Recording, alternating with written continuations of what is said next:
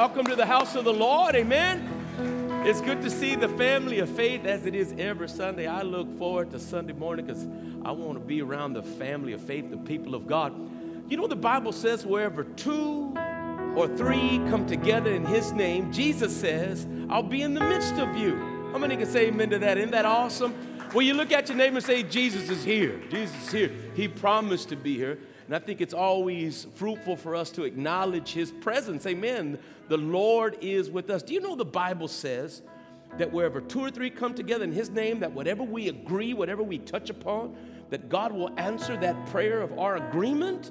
So there is power in the house of the Lord. Amen. Look at your neighbor and say, there's power. Amen. Jesus is present. The power is present. And I'm just glad to be around the family of faith, to encourage each other in the Lord.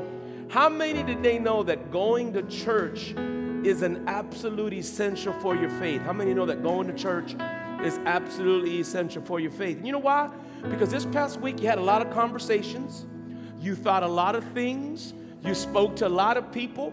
And the enemy worked in every one of those conversations and tried to get his foot in and keep the door open just long enough to whisper some lies into your ears. But then it also, when you come to the house of the Lord, that you can hear the truth of God and you can expose the enemy for what he is. He's a liar and the father of all lies. And we can walk out of here groomed in faith. Amen. Can somebody say amen to that? I can think of nothing better than to hear the word of the Lord and to prepare ourselves for the week. And as you can see, we've got a lot of families out on vacation. It's Memorial Day weekend, and people are enjoying that extra day of day off from work. How many got off tomorrow? How many got off? You don't got to worry about going to work. Raise your hand real high so I can see you. All right, so y'all should be in chill mode right now. You're just relaxing. You're taking it in. You can come in and enjoy yourselves in the Lord. And I pray that tomorrow you have a good time. And Elder Ramirez, I think it's good for us to remember that. Tomorrow, let's remember the sacrifices, right? And I know that a lot of people, we plan things, and we got a lot of things planned for Memorial Day. If nothing more, we're going to get together with family, maybe have a cookout. You're thinking, hey, I can't wait to have a day off from work. But let's remember the sacrifices, amen. Let's remember what we're celebrating on Memorial Day, a prayer, not only for those who have maybe given the ultimate sacrifice, but for people who are currently serving in the armed forces here in the United States. And we want to continue to pray for any soldier on foreign ground. And we want to continue to pray for them as well. So let's be mindful of the day. Amen. Let's do this. I'm going to ask you to stand. We're going to get into the word of the Lord just for a moment. And you're going to enjoy today's message. I am in the second to the last message in this series. It's Like That. And then we're going to move from the series. And in the summer, I heard the Spirit of the Lord say that we're going to invite people into the shade of the kingdom of heaven. How many do they know that there is shade in the kingdom of God? There's a shadow. There's a place where we could provide the coolness of the kingdom. And we're going to be going through Psalms 91 here in a couple of weeks. I think it's going to be essential for your faith. We're going to talk about some things in the kindness of the Lord in that series. And so we'll be ready for that when that comes. But for right now, we are in the series, It's Like That. And if you know anything about that phrase, if you know anything about the 80s, you know it's like that. And that's the way it is. If you have your Bible, St. Matthew chapter 13, and I want to draw your attention to some beautiful passages. We are still studying the kingdom of heaven, and as we're drawing to a close, I pray today that the conversations that I'm going to share with you today will draw your spiritual life, your Christianity into the kingdom.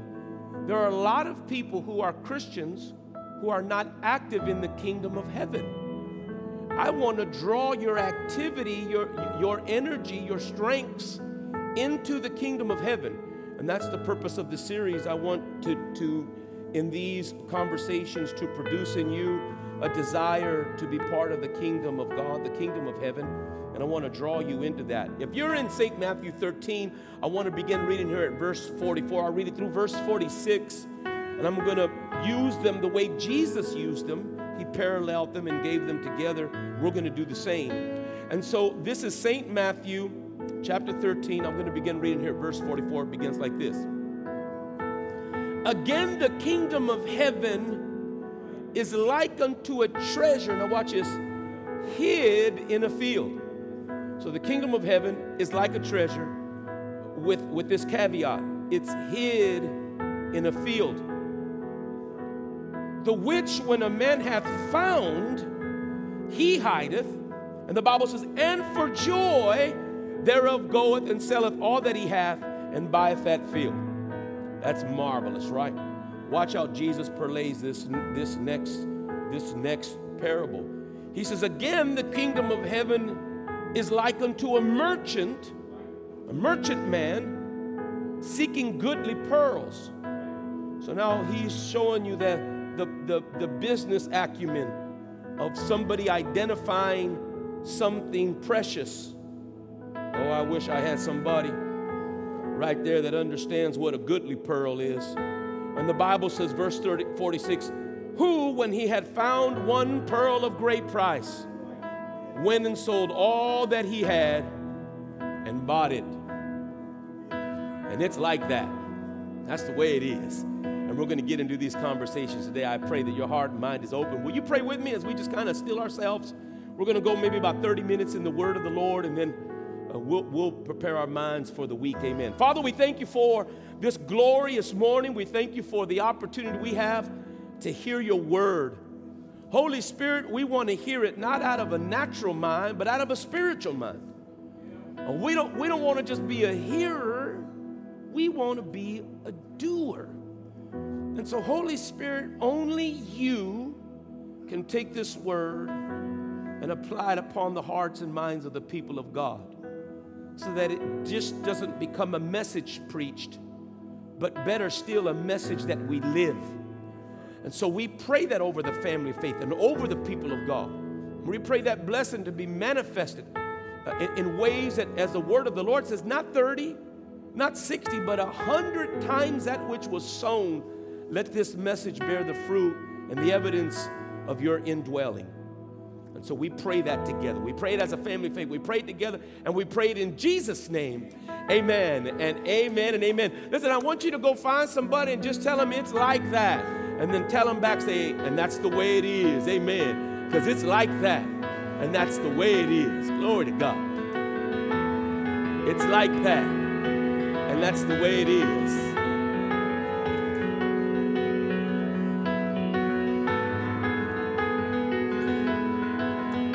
It's like that. And that's the way it is. God is awesome. God is awesome.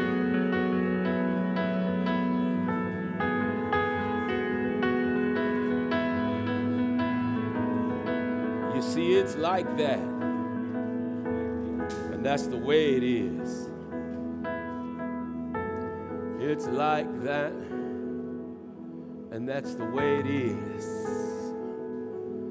How beautiful it is to be in the around the family of faith and the people of God, and the blessing that's already present, already prepared for us. How awesome that is. How awesome that is.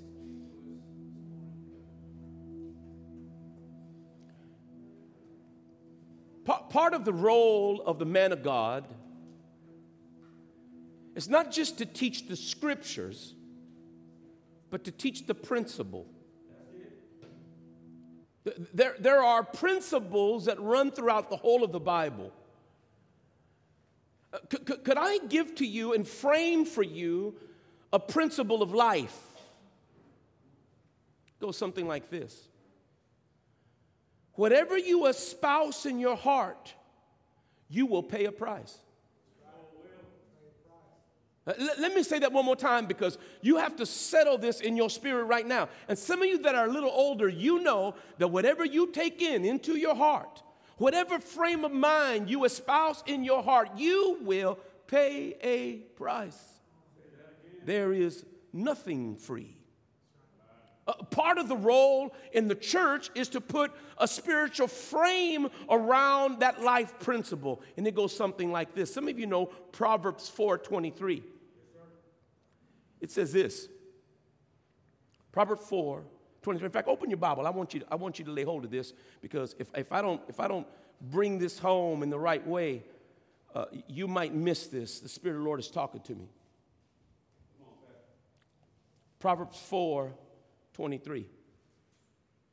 You'll recognize it once you see it. This is what the Bible says. Guard thy heart, watch this, with all diligence. Guard your heart with all diligence, for out of it are the issues of life.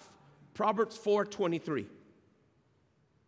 Now, while you're in Proverbs, go ahead and flip over to Proverbs 23:7. And this is what it says.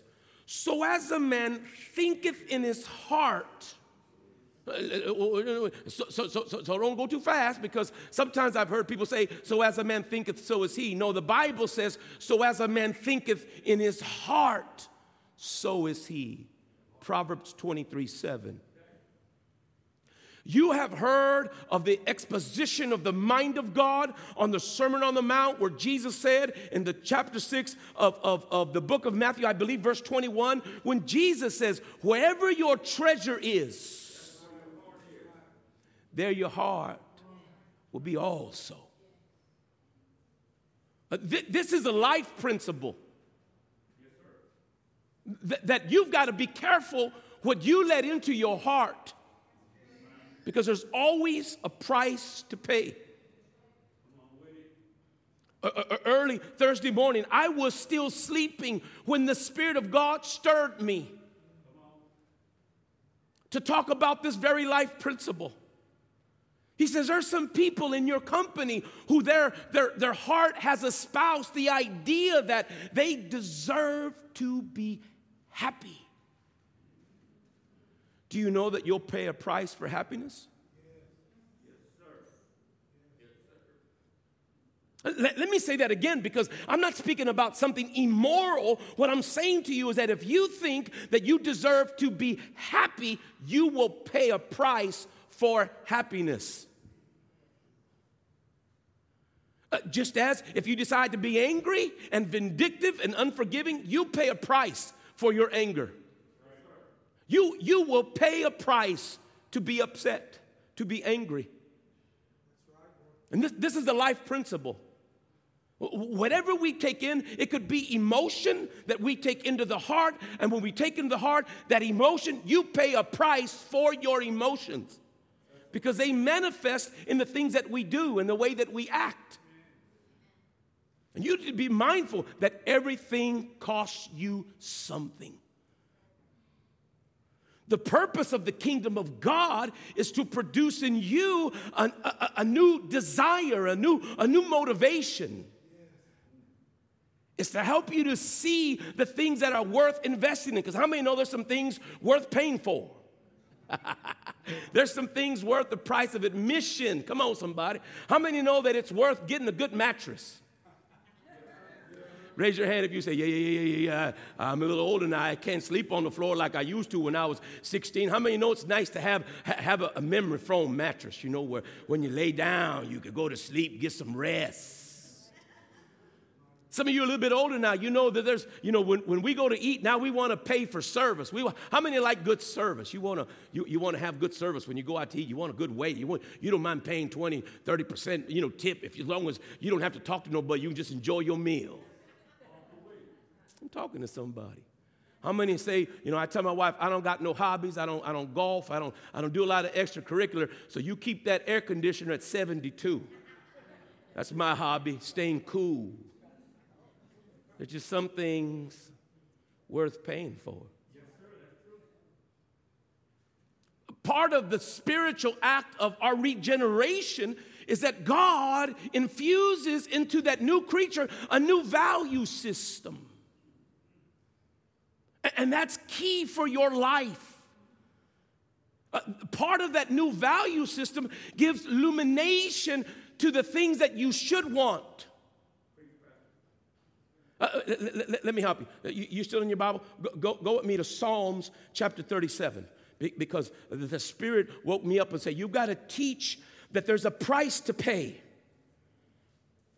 And you think you're getting by in an attitude, and that attitude is costing you your life. You think you're doing okay because you believe that the thing that you're pursuing is going to end in a good way, and in reality, you are investing yourself into nothing. You know, we live in a world now where everybody tries to get stuff, and everybody wants this and that, and then they're disillusioned when they get all those things. They're still empty on the inside. How many of you know you could pay a price for something and not get nothing in return? You know, I don't mind when I go to McDonald's and, you know, I get my little, you know, I like to pull it. How many thank God for the you know, dollar menu, you know? First lady will tell you, my dad laughs at me because, you know, I'll just be driving. I'll pull up and say, give me two dubs, you know what I'm saying? Give me two dubs, some fries, and a drink. And if I pull off and they forget to put the pickles, I'm all right. I only spent $1. I'm all right if, you know, it's not that big a deal if they don't put some ketchup on it. I'll live.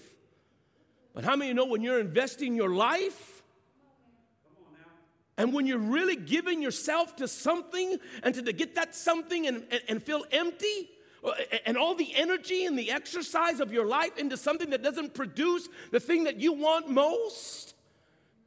And there's a lot of people in the world disillusioned.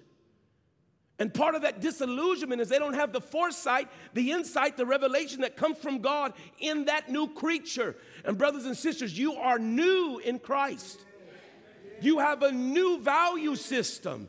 You don't think like you used to think. Now the thing that you thought was important is now unimportant in your walk with Christ. Are you there in Psalms 37:4? Psalms 37:4.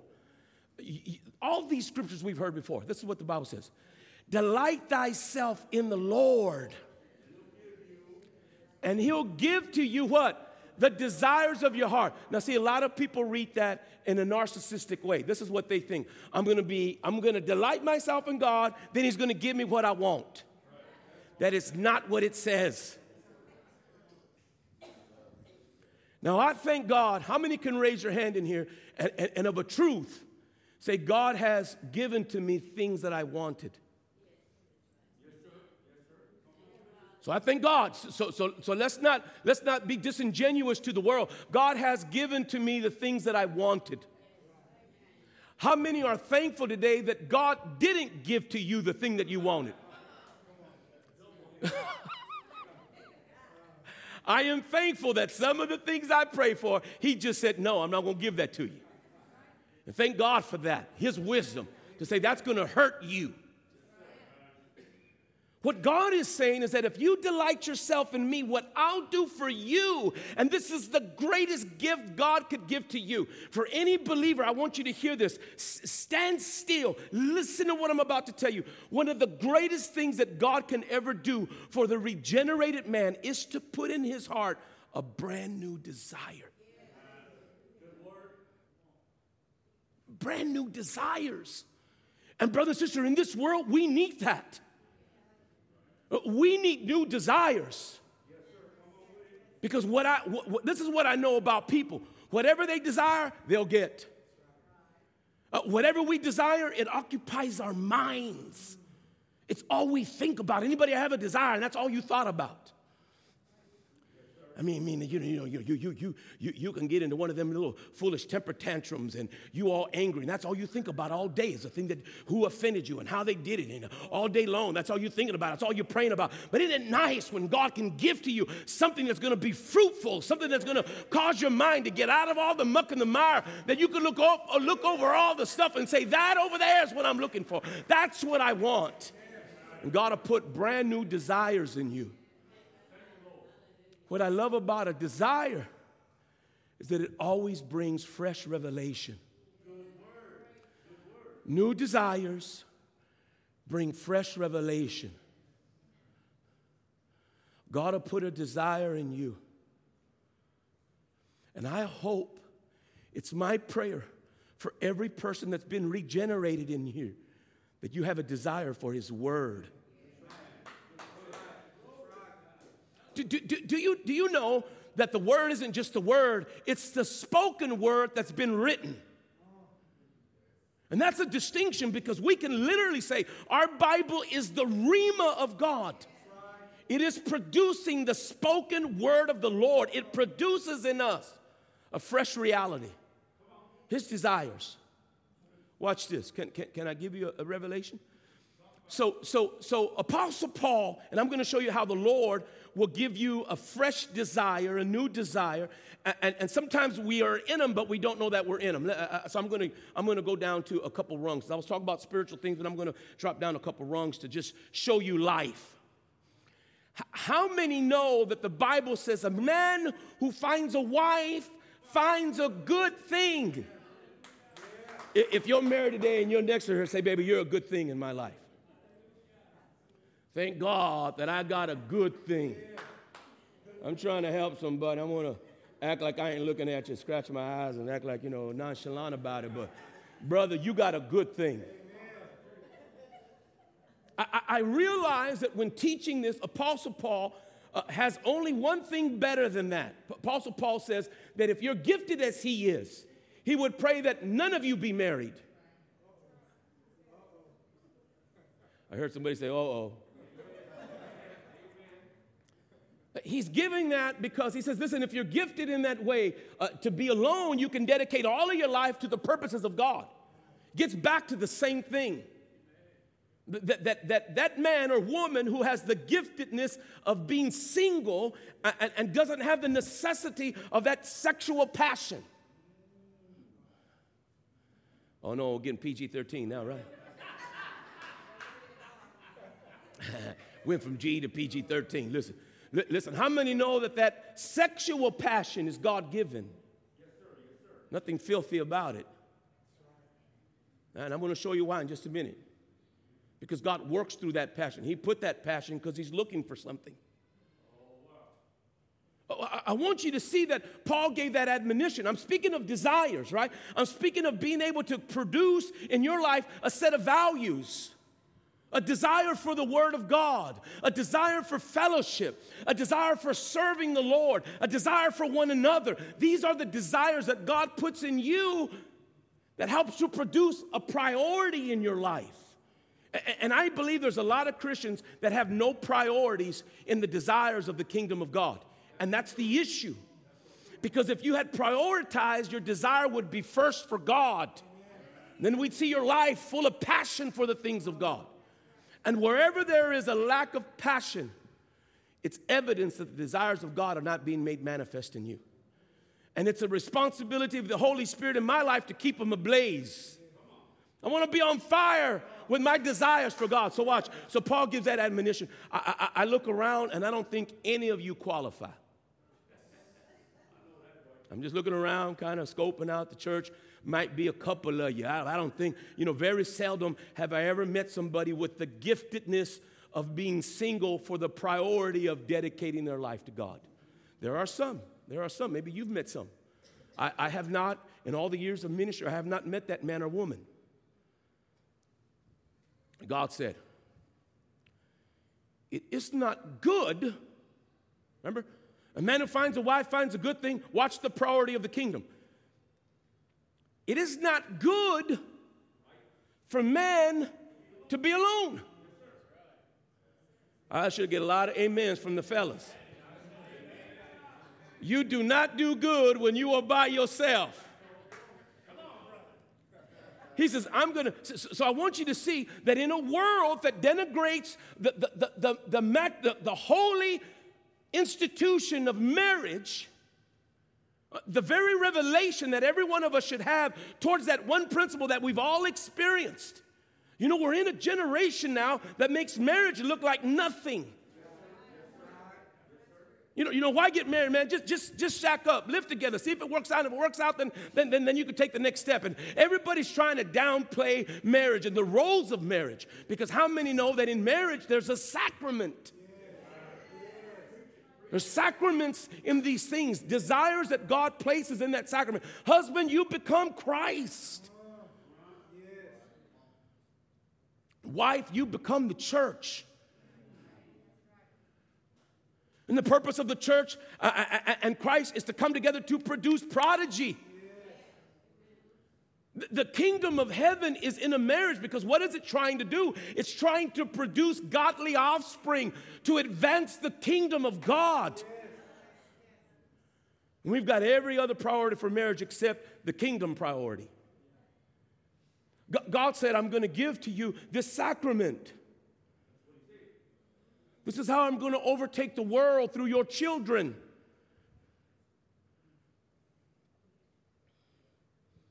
That's rich. Things, listen, the kingdom of heaven, watch Jesus said, the kingdom of heaven is like a treasure, but it's hidden. Some of you have never embraced the hidden richness of the God, what he can produce in you. He gives revelation to what's important. You know, we spent this last week into a lot of things that may yield no dividend in your life. We've invested ourselves into conversations, into things, into business, into our careers, into getting an education. We've done all these things and very diligent in these things, might I add. And yet the hidden things of God remain hidden to you. It's my heart here that we would hear Jesus say, listen, the kingdom of God is hidden. It just doesn't reveal itself. It takes supernatural revelation by the very desires of God in you because you delight in him. How many know it's a wonderful thing to delight in God? Wonderful thing to delight in God. How many know that Jesus says that your very faith is dependent upon his quality, his character? What does Jesus say? Have faith in God. Not in stuff, not in people, not in things. The primary is God. Have faith in him and his character and who he is. Let that be paramount in your mind.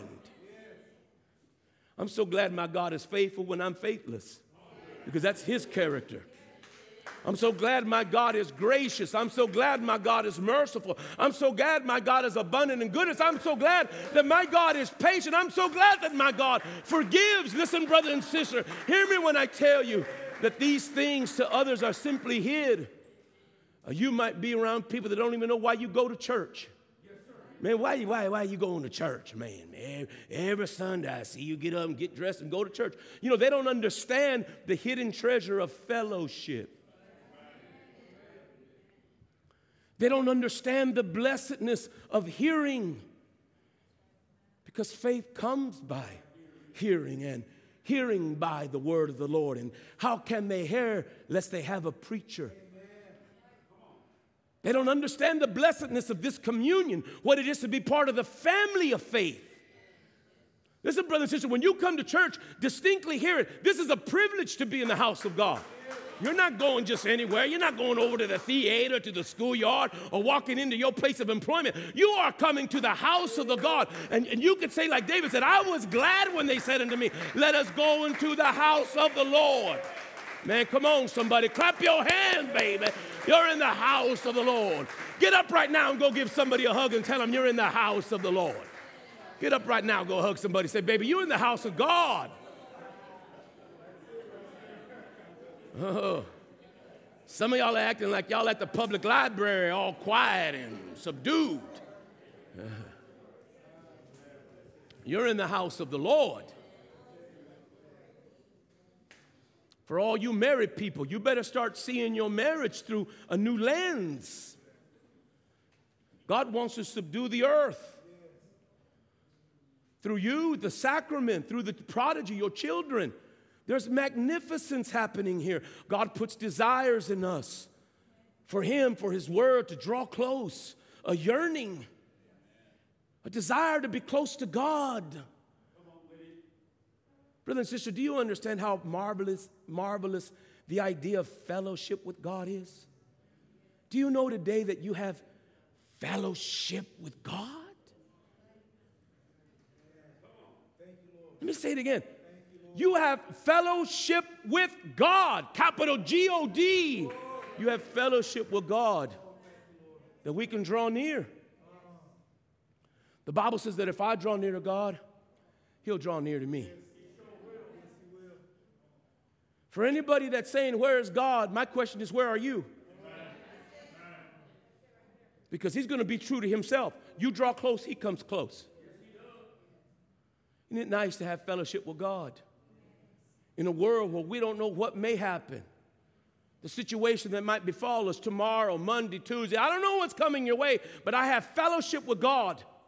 And I have taught you a principle of the kingdom of heaven. Here's a principle that you may want to lay hold of. He'll never leave you nor forsake you, so that you may boldly say, the Lord is my helper.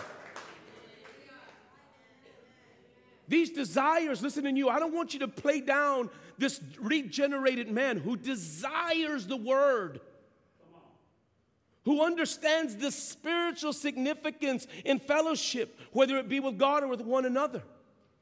You don't know how important I am to your Christian walk.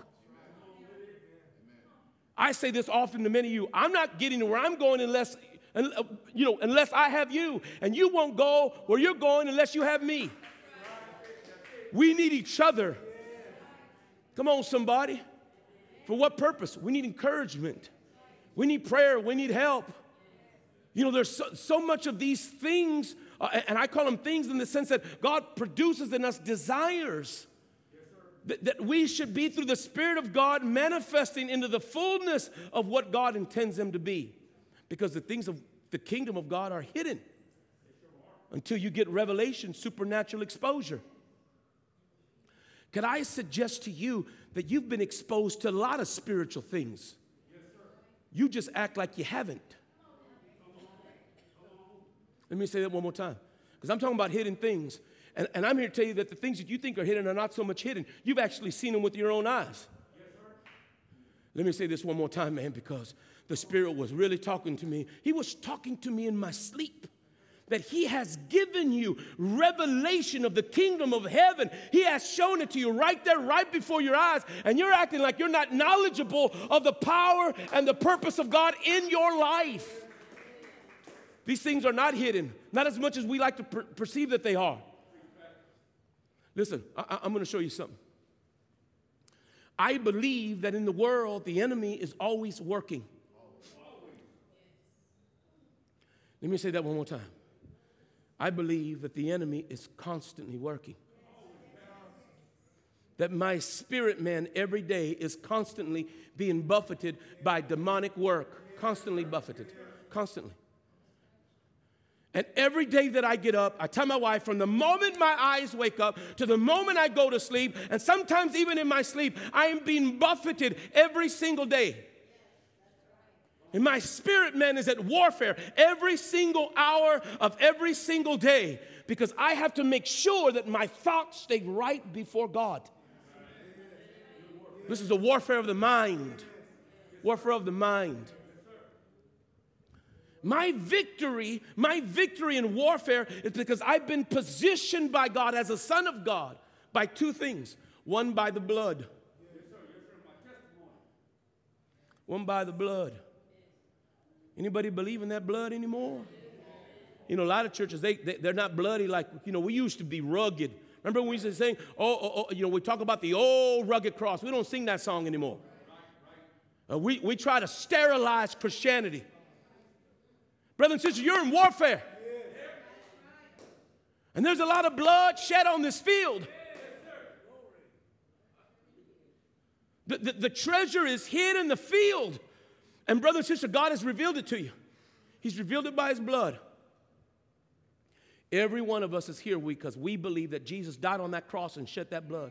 For without the shedding of blood is no remission of sin. Brother and sister, we are here because Jesus Christ is our super victor. He's the all-time champion of the world. Jesus rose up out of that grave. We say it all the time. My Jesus rose. My Jesus had power over death. You don't think that means anything until you die. That won't mean nothing until you die. Just this past week, you know, the elders, we were at a service. Some of y'all know that we had a past member pass away. And listen, we don't mourn like the world mourns. Because I know that to be absent from this body is to be present with God. You say, well, how is that true? Because the fellowship of God, you want to see how unique the fellowship of God is? When God made you, he scooped you and formed you out of his dust. You know what he did? He breathed into your nostrils the breath of life, the ruach. And the Bible says when he breathed into you, you became a living soul. You know, I thank God that God gave me a soul because, you know, he gave me emotion. I'm not emotionless.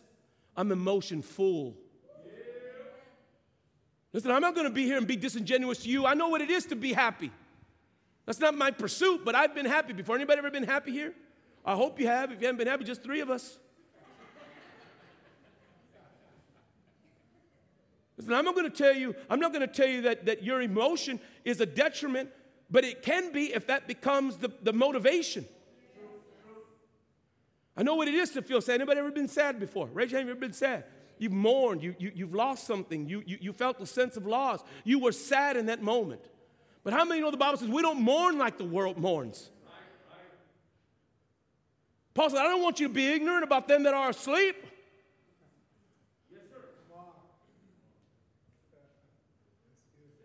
My spirit man, and I know him well. He's in constant communication with God. And I know what it is to understand the flesh in me. And the warfare that constantly rages between my spirit and my flesh. Oh, man, somebody. I'm getting into the earth, the treasure of the kingdom of heaven. That I've got a new spirit with a new heart and a new mind that thinks like God and acts like God and purposes to live like God and to exemplify the very image of God on this earth. I know what that is. And I know what it is to tell somebody that spirit, when a person passes, goes right to be with God. Because God breathed and made you whole. You are body, soul, spirit. And that spirit goes to be with God. And there's coming an hour. The Bible says in the twinkling of an eye, at the last trump, that the dead in Christ are going to rise. Come on, somebody. This body that died from whatever agent or disease will lift up, be raised incorruptible, raised into immortality. Are you hearing what I'm saying? That there is a spirit inside of us, born and regenerated with the purposes and the desires of God. And friend, I'm here to tell you that we can't subdue that. These things, listen, are not so much in, you know why? One by the blood and one because you've seen God be faithful. Anybody here ever seen God do something incredible? He didn't let you see it so that you could be quiet about it. He says, we overcome the enemy by the word, by the blood of the Lamb, and what? By the word of our testimony. My God can do it. Let me say it one more time. My God can do it. My God's able.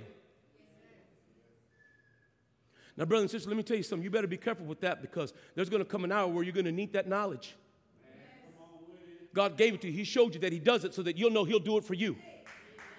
He's given you a testimony so that testimony can build upon his desire on this planet. God wants to show his kingdom right here, right now. Let me show you how unique this is. So a man sees what's hidden, and he hides it too. Because he knows he has a price to pay for that. But the Bible says he, for joy, he goes out and buys that field. He returns happily. Because you know what? He says, I know what's there, that hidden thing that nobody may see or even recognize is priceless. Brother, I'm here telling you that you're going to pay a price somewhere. Why not pay the price in God? Listen, your marriage will cost you everything. Anybody that's married knows that. And God gives you that little semblance to awaken you that it's worth investing in. How many can say it's worth investing in your marriage? It's worth, even if it's broken, to fix it. That's why God is a God of restoration. It's worth it to work on your marriage. If you see the principle, if you see the God principle, that you'll be willing to pay the price because you know what you're putting into is going to bless you right back. Yes, sir. Oh, I'm helping somebody. Yes, sir. And I not even started talking about the kingdom. Just talking about these little principles, testimonies that God is showing you that if you see things the way He sees them, it's worth investing in. It's worth to invest yourself into the Scriptures. And it's worth to stand on the word of the Lord, even when everything else is, people are laughing, mocking your stance in faith. It's worth it. People say, well, Pastor, how do you feel? How do you feel when you pray for something and you believe God and what you pray don't come to pass? I said, I'm excited. Well, so why are you excited? Because I stood in faith. You see, for without faith, it's impossible to please God. For those that come to Him must believe that He is and that He is a rewarder of them that diligently seek Him. Not everything I pray for is answered when I pray for it, but I know I please God nonetheless. Y'all got to get this. Some things are just hidden.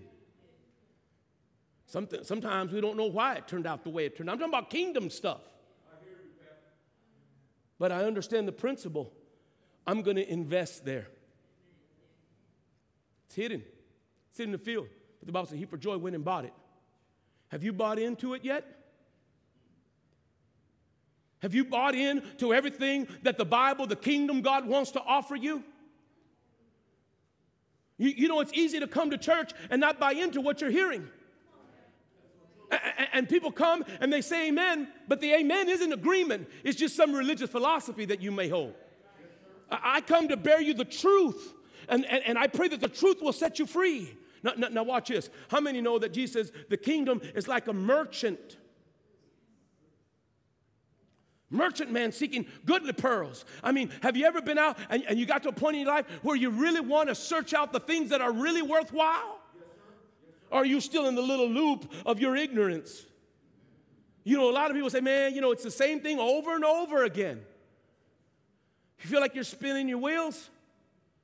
You feel like 2020 was like 2019 and 2018, and you always seem to be in some cyclical thing? And God is saying, I can break that cycle in your life. I can change the way you invest your time and your energies and your purposes, and I can reveal to you new things, things that will blow your mind. If you'll trust me, I'll deliver to you beautiful things that are worthwhile, but I'm not sure we've all bought in. I'll tell you the one thing that I don't believe the church has bought into. I'll tell you the one thing. I believe you've bought your salvation. The reason why you bought it is because somebody else paid for it for you. You know, when you get around Americans, you say something's free, everybody lines up. Let me say that one more time. Americans love freebies. They love free things. But can I suggest to you, when I was in college, I'm a business major. And my professor told me, Economics 101, there is nothing free. Even if you got it for free, somebody paid for it. See, it's easy to come to church and bask in the freeness of your salvation. Oh, that's easy, baby. It's easy to come to church and receive what's freely given to you. The question is, can we give it out? Jesus says the kingdom of heaven is free. You freely received it. Now, I want you to freely give it away. There's the problem. It's easy to apprehend it now when God says, Christ says, I want you to give what I gave to you to somebody else. And that's where we got the problem. You see, that's where the kingdom begins, in the giving away. Watch this. So simple is this matter. Watch this. Y'all know the story. St. Luke chapter 2. Oh, man, I'm running out of time. Let me give it to you. St. Luke 2. The Bible says that Mary, Joseph, and baby Jesus, or little Jesus, preteen Jesus, went to the Passover, Jerusalem. Went down there with family, friends, went down to observe Passover. The Bible says that when that was over, they began their journey back home. But they didn't take Jesus with them. They just assumed that he was in the band of travelers. They traveled a whole day, and somebody asked, think about this. They went a whole day. Somebody say one day. a whole day. You're not hearing me. Parents, you know exactly what I'm saying. They went a whole day, 24 hours. Nobody asked, has anybody seen Jesus?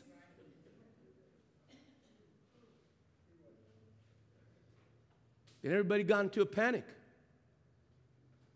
Where's Jesus? Where's Jesus? Where's Jesus? And he wasn't in the bed. So Mary and Joseph went back to Jerusalem, and for 3 days, somebody say 3 days, they were searching for Jesus, couldn't find him.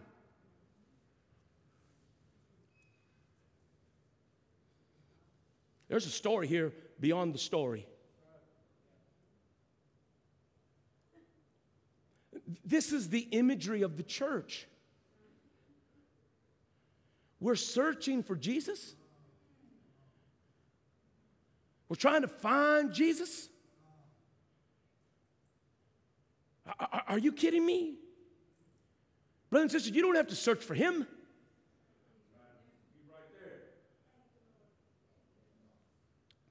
The Bible says that when Mary decided, said, well, where do we think he's going to be? The Bible says, let's go see if he's at church. See if he's at the temple. The Bible says that when Mary confronted Jesus, she confronted him in an accusation. Don't you know that we've been looking for you for 3 whole days? You lost your mind, Jesus?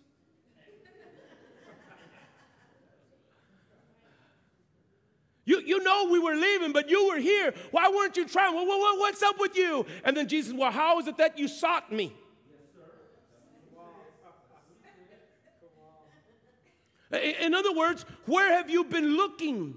Yes, sir. Yes, sir. 3 whole days, and where did you go? I mean, remember, I'm like 10, 11 years old. I mean, were you in the bars? Did you search through the caves and mountains? You know what Jesus said? Didn't you know that I would be about my Father's business?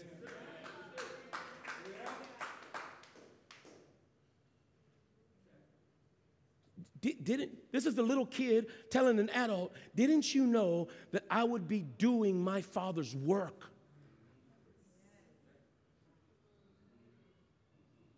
You know, the church is full of people that come, but we're not about the business.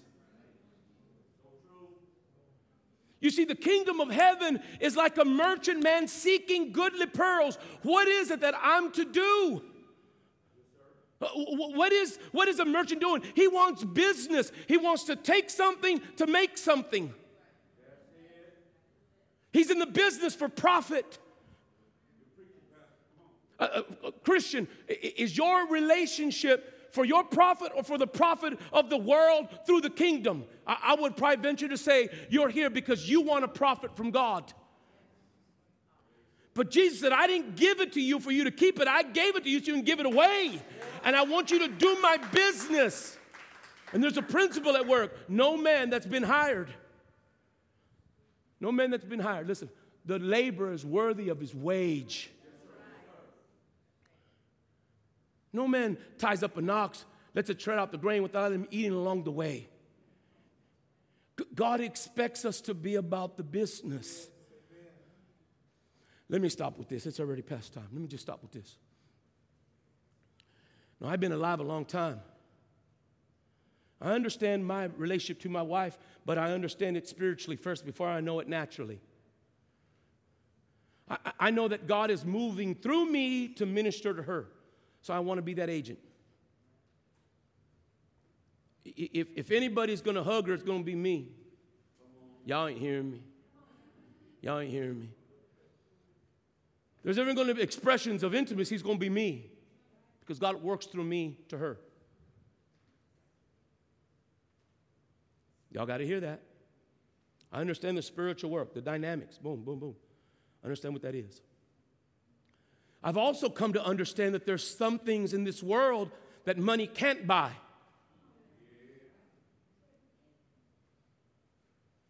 And friend, if you don't know that to be true, you're going to find out here real soon. You might have the best doctor, and he's going to look you in your face and say, I can't help you. You might be working somewhere where you might think your career is set. You're going to retire there, and they're going to put a pink slip in your box. And you're going to find that in this world, you're going to have trouble. Then you're going to find as you get a little bit older that the people that are troubled are right next to you. And I pray that somebody in here is weeping for one another. You say you're mature in the Lord. When's the last time you wept for me? Let me say that. Everybody listen. You say you're mature in the Lord. When's the last time you cried for me? Wept for your pastor. I'll tell you, I wept for you all this week. Because you see, I understand that what's been given to me, and I have to give to you. The same principles that apply to me, that God gave to me, the same blessing, I want to pass forward to you. The same love that God showed to me, I want to love you out of that same love.